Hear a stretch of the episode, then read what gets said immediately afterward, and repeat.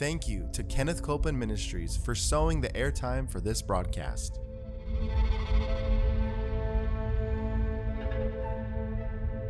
There's enough power in every sick room and in every hospital room to raise up that sick one that may be describing you. Yes, You yes. may be in a sick room.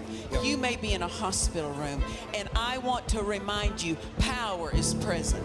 That power is there to do a work. Believe in what's present, not trying to get something, but notice that He's already made it yours. It's present right where you're at. Say, I receive that power. I receive that power. I receive it right now. I receive it right now. From the top of my head the top of my to the head, soles of my feet. the soles of my feet.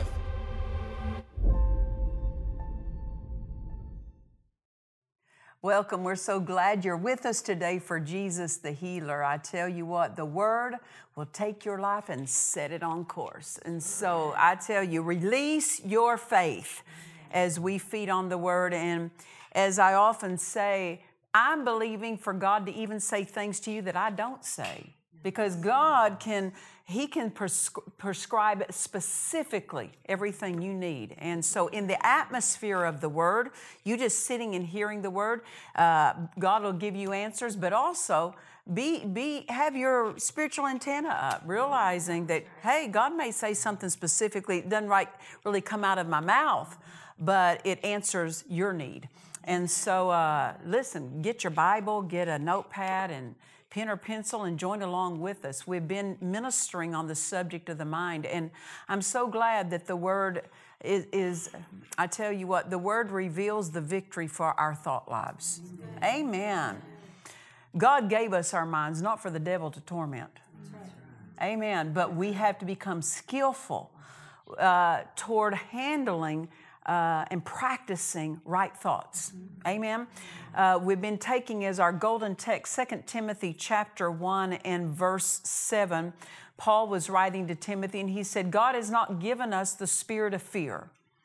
How many of you know that's the devil's primary, that's his, that's his ammo, is fear. God's not given us that spirit of fear, but He has given us power or authority. He's given us His love, and He's given us a sound mind. So notice, fear wants to hinder you in the flow of, of your power, your authority. It wants to hinder you in your love walk. It wants to affect your sound mind. But I tell you what, all these things belong to you your authority, the love of God, and the sound mind, and they're going to put, and they put fear out when we exercise it right. Amen. So, because God has given us a sound mind as our inheritance, we have to know how to handle that sound mind. We have to know uh, what a sound mind looks like. What, how does it function? What does it think like? What thoughts does it allow? What thoughts does it not allow? We have to put, we have to safeguard that sound mind. We can't just let all the safeguards down and think we're going to end up with a sound mind. We have to uh, discipline what we allow to come in. We have to allow, discipline what we allow ourselves to think upon. Amen? Just touching something in your thought life can open a door to it. You know, um, if there's a, a hot stove in the kitchen and a, and a toddler comes up and, and mama says, Don't touch that hot stove, and turns her back and that baby touches that, doesn't even leave their hand on it for long, they just touch it and they get burned. I tell you what, you get to the point where you learn you can't even just touch into wrong thinking. I'm not talking about it staying there. I'm just even, don't even touch it. don't play. Because wrong thoughts aren't there to play, they're there, they're there to trouble you. And you can't play with them. And so don't even just allow yourself to even touch into the wrong direction, the wrong way of thinking. Well, thank God for the word, it's the right thoughts. It's the thoughts of God. And so we have to make sure that we're holding to the thoughts of God, that every thought that, that we allow into our thought life, we run it through the Word. Meaning this uh, is this in line with the Word? If it's not, we don't allow it. We're not playing. We don't play. We don't just let our minds just touch any old direction it wants to go. Amen. Also, we've been looking at Second Corinthians chapter 10, and I want to look at that again. Second Corinthians chapter 10, and we're going to start in verse 3. Uh, Paul was writing, and he says, For though we walk in the flesh, we do not war after the flesh. For the weapons of our warfare are not carnal, but they're mighty through God to the pulling down of strongholds. And then he goes on to list what strongholds are casting down imaginations. So, what is it? Wrong imaginations are strongholds or they're entrance places where the devil can enter and set up camp. He will try to find a place of entry and then try to, if I could say this, live there in that thought. Casting down imaginations. That's how we pull down strongholds. Casting down every high thing that exalts itself against the knowledge of God. So anything that's in opposition to the knowledge of God, what is that? The knowledge of His Word. That we cast it down.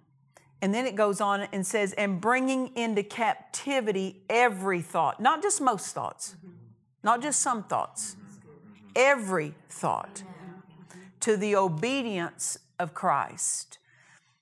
Now, Paul told us to do this. Listen, if we couldn't do this, he would be unjust in telling us to do this. Because this wasn't just Paul telling us, this was the Holy Ghost telling us. Why? Because men of old, they wrote as they were moved on by the Holy Ghost. Paul is writing these things by the Spirit of God. And it would be wrong of God to expect us to cast down imaginations, every high thing that exalts itself against the knowledge of God, bringing every thought into captivity. It would be wrong of God to expect that and command that of us if we couldn't do it. So, since He commands us to do it, evidently we can do it. We can do it. Amen. But what are we going to have to do? We have to pay attention to our thought life. I tell you, you have pay attention to your thought life because you can't stop the devil from talking to you, but you can certainly stop him from getting an entrance into your mind. Brother Hagin, who was our spiritual father, Kenneth Hagin, he used to say it this way to us. He, he said, You can't stop the birds from flying around your head, but you can stop them from building a nest in your hair. Right? Meaning this, you can't stop thoughts from coming, but you can stop them from landing. Amen. Hallelujah. I was I began on the previous episode talking about any uh, a test that I went through years ago when I was in my mid twenties. About that's about what three or four years ago. well, we'll repent later, and uh, and so um, I had just started preaching, and. Um, we had gone over, this was our first overseas trip, and I was really looking forward to it. But I tell you what, as soon as we got over there, the enemy just started bombarding me with thoughts about my body. Now, I wasn't having any physical issues, but, but like I was saying on the previous episode, because I was a baby Christian still, I was quite young. I didn't know right answers. I didn't have skill with my authority. I didn't have skill of when the when the mind is feeling a lot, hearing a lot, when there's a lot of pressure on the mind. I did not have the skill of what to do at those times yet. And I certainly didn't say anything to my husband about it. But um, the devil was just these, these bombarding thoughts about my body. Well, see, I didn't take a stand against it because I thought, well, I don't know if what he's, he's saying is true. You know, I didn't recognize it as coming from the devil. I, I didn't, I just didn't know. And so I kept turning those thoughts over and over. Well, even if, now this is where I missed it, that was fear talking. It didn't matter whether I had anything wrong with my body or not. I should have spoken to the fear. It wasn't about my body. It wasn't, it wasn't that I was needing healing scriptures at that point. I should have exercised my authority over fear that was talking to me. And listen, even if there were symptoms in your body, the devil will talk. It's fear talking to you. Resist fear. Amen. Amen. Many times the devil wants to go unrecognized. He doesn't want you to recognize that it's fear talking to you so that you don't use your authority against fear. Mm-hmm. And that's what Paul was singling out to Timothy. God's not given us a spirit of fear mm-hmm. because evidently Timothy wasn't recognizing that fear was operating. Mm-hmm. And Paul said, That's fear operating, and you have authority over it. And so uh, I, I, was, I wasn't recognizing that it was fear. I thought that, yes, these are troubling thoughts, but I thought it was I needed healing, you see, because the thoughts were concerning my body. But there again, um, it doesn't matter whether it's about your body, your finances, your children, talk to fear. Yes. Amen. Amen. So anyway, I mean, I was harassed. I was bombarded. I could not sleep. I, this was as a as a young believer. This was one of the earlier tests that I, that I faced, and I had to preach on a Sunday morning, and man, I was dreading it. And uh, because I thought I, I need relief here, you know. I've learned since then I don't go after relief. I go after victory. I don't I don't just I just want I don't want just standing I don't want the opposition standing back. I want it out I want it annihilated. I want it completely destroyed.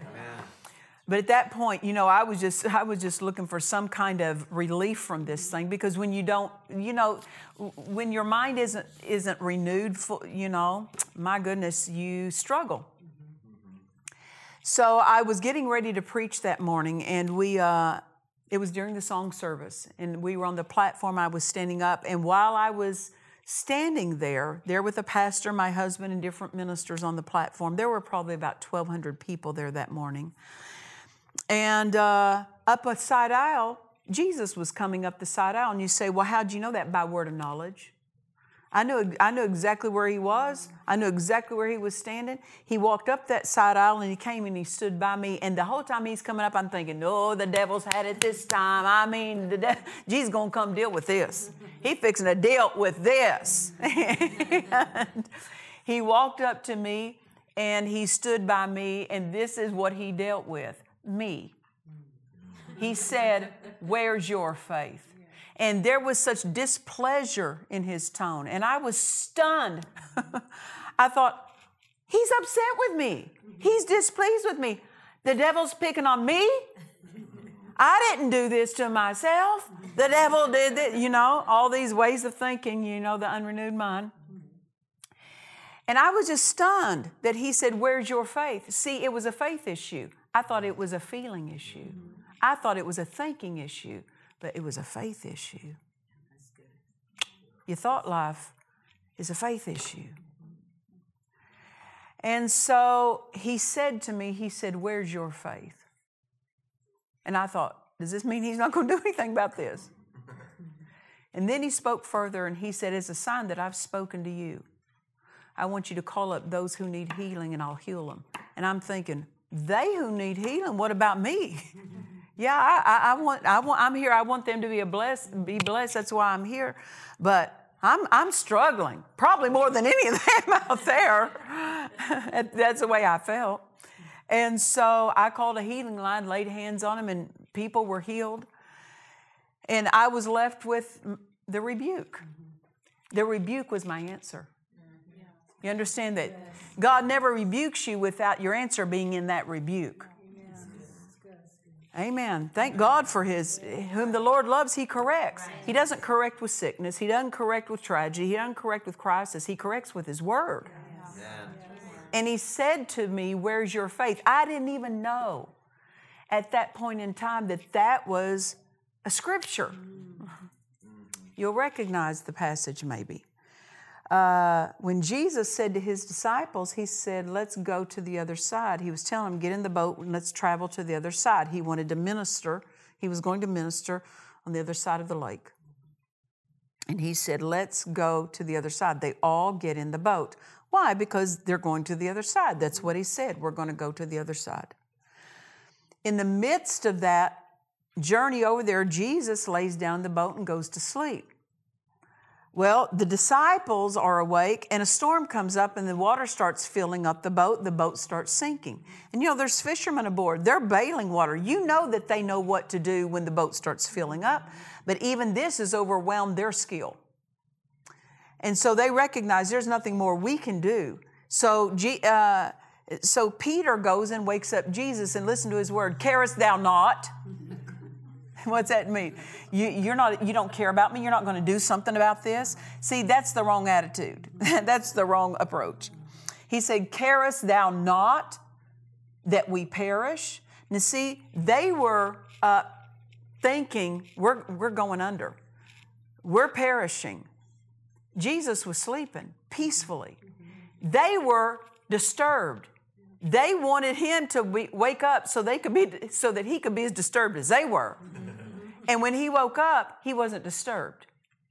Why? Because he had skill over what he see, over what he saw, over what he felt, over what he heard. He was skillful. He saw what they saw. He saw the boat filling up with water. He saw that it looked to be sinking. It was going too down, too far down, but he still didn't respond like them. Why? Where's your faith? So he's, he turns, he rebukes the winds, the waves, and everything goes calm. And then he turns around and he doesn't say, Good job, guys, for trying to keep us up. he didn't say, Good job, you, did, you, you, you, you bailed well. No, he turned around and said, Where's your faith?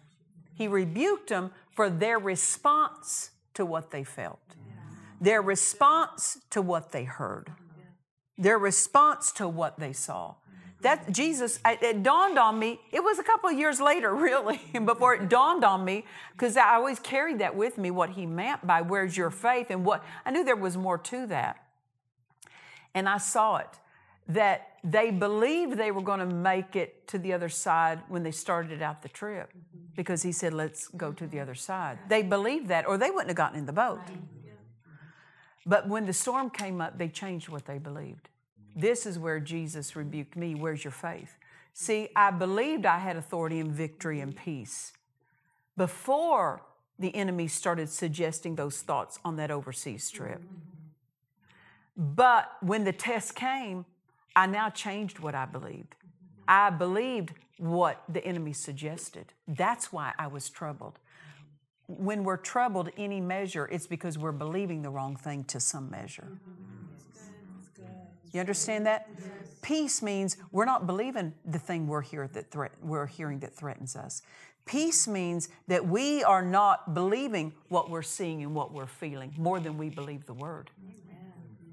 And this is what I saw that Jesus was trying to teach me that day. You changed what you believed, and He said, Where is your faith? Now, remember what Peter said to Jesus when he woke him up in the boat. He said, Carest thou not? So he accused him because you're not as acting as disturbed and troubled as we are, you don't care. Listen, faith is the same. Yes. It keeps you consistent, it keeps you calm, it keep why? Because you're anchored. Right, You're not floating off into crisis and into tragedy. You're anchored. The Word anchors you. And when your faith is in the Word, you're anchored. And so, people many times who don't know what you know about the Word and don't have their faith developed, uh, they'll not always be pleased when you don't respond in crisis like they do. but you know what? You just keep responding in peace. You keep responding in faith. Because Jesus turned around and he said to those disciples, Where's your faith? He dealt with the storm for them. And then he rebuked them. Why did he say, Where's your faith? He's letting them know you could have done that. You could have dealt with that. But because you got out of faith, you didn't deal with that. That's what he said to me. Where's your faith? He was expecting me to deal with it. And when he showed up, he still didn't deal with it. Why? Because he'd given the authority to me to deal with it. And if I wasn't going to deal with it, he couldn't deal with it if I wasn't going to deal with it. Why? Because the authority over my life he gave to me. Amen. Amen. So notice what Peter said to Jesus. He said, Carest thou not, and then listen to this, that we perish? Who told him they were perishing? Who told him? What they felt, what they saw, the, the wind they heard told them that they were perishing. So, what did, what did they do? They changed what they believed. From before the storm, they believed the right thing. During the storm, they changed what they believe. That's what faith will do. It'll keep you from changing what you believe. Just because a storm shows up. You can't stop storms from showing up.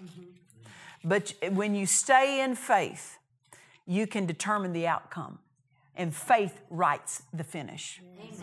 Amen. Amen.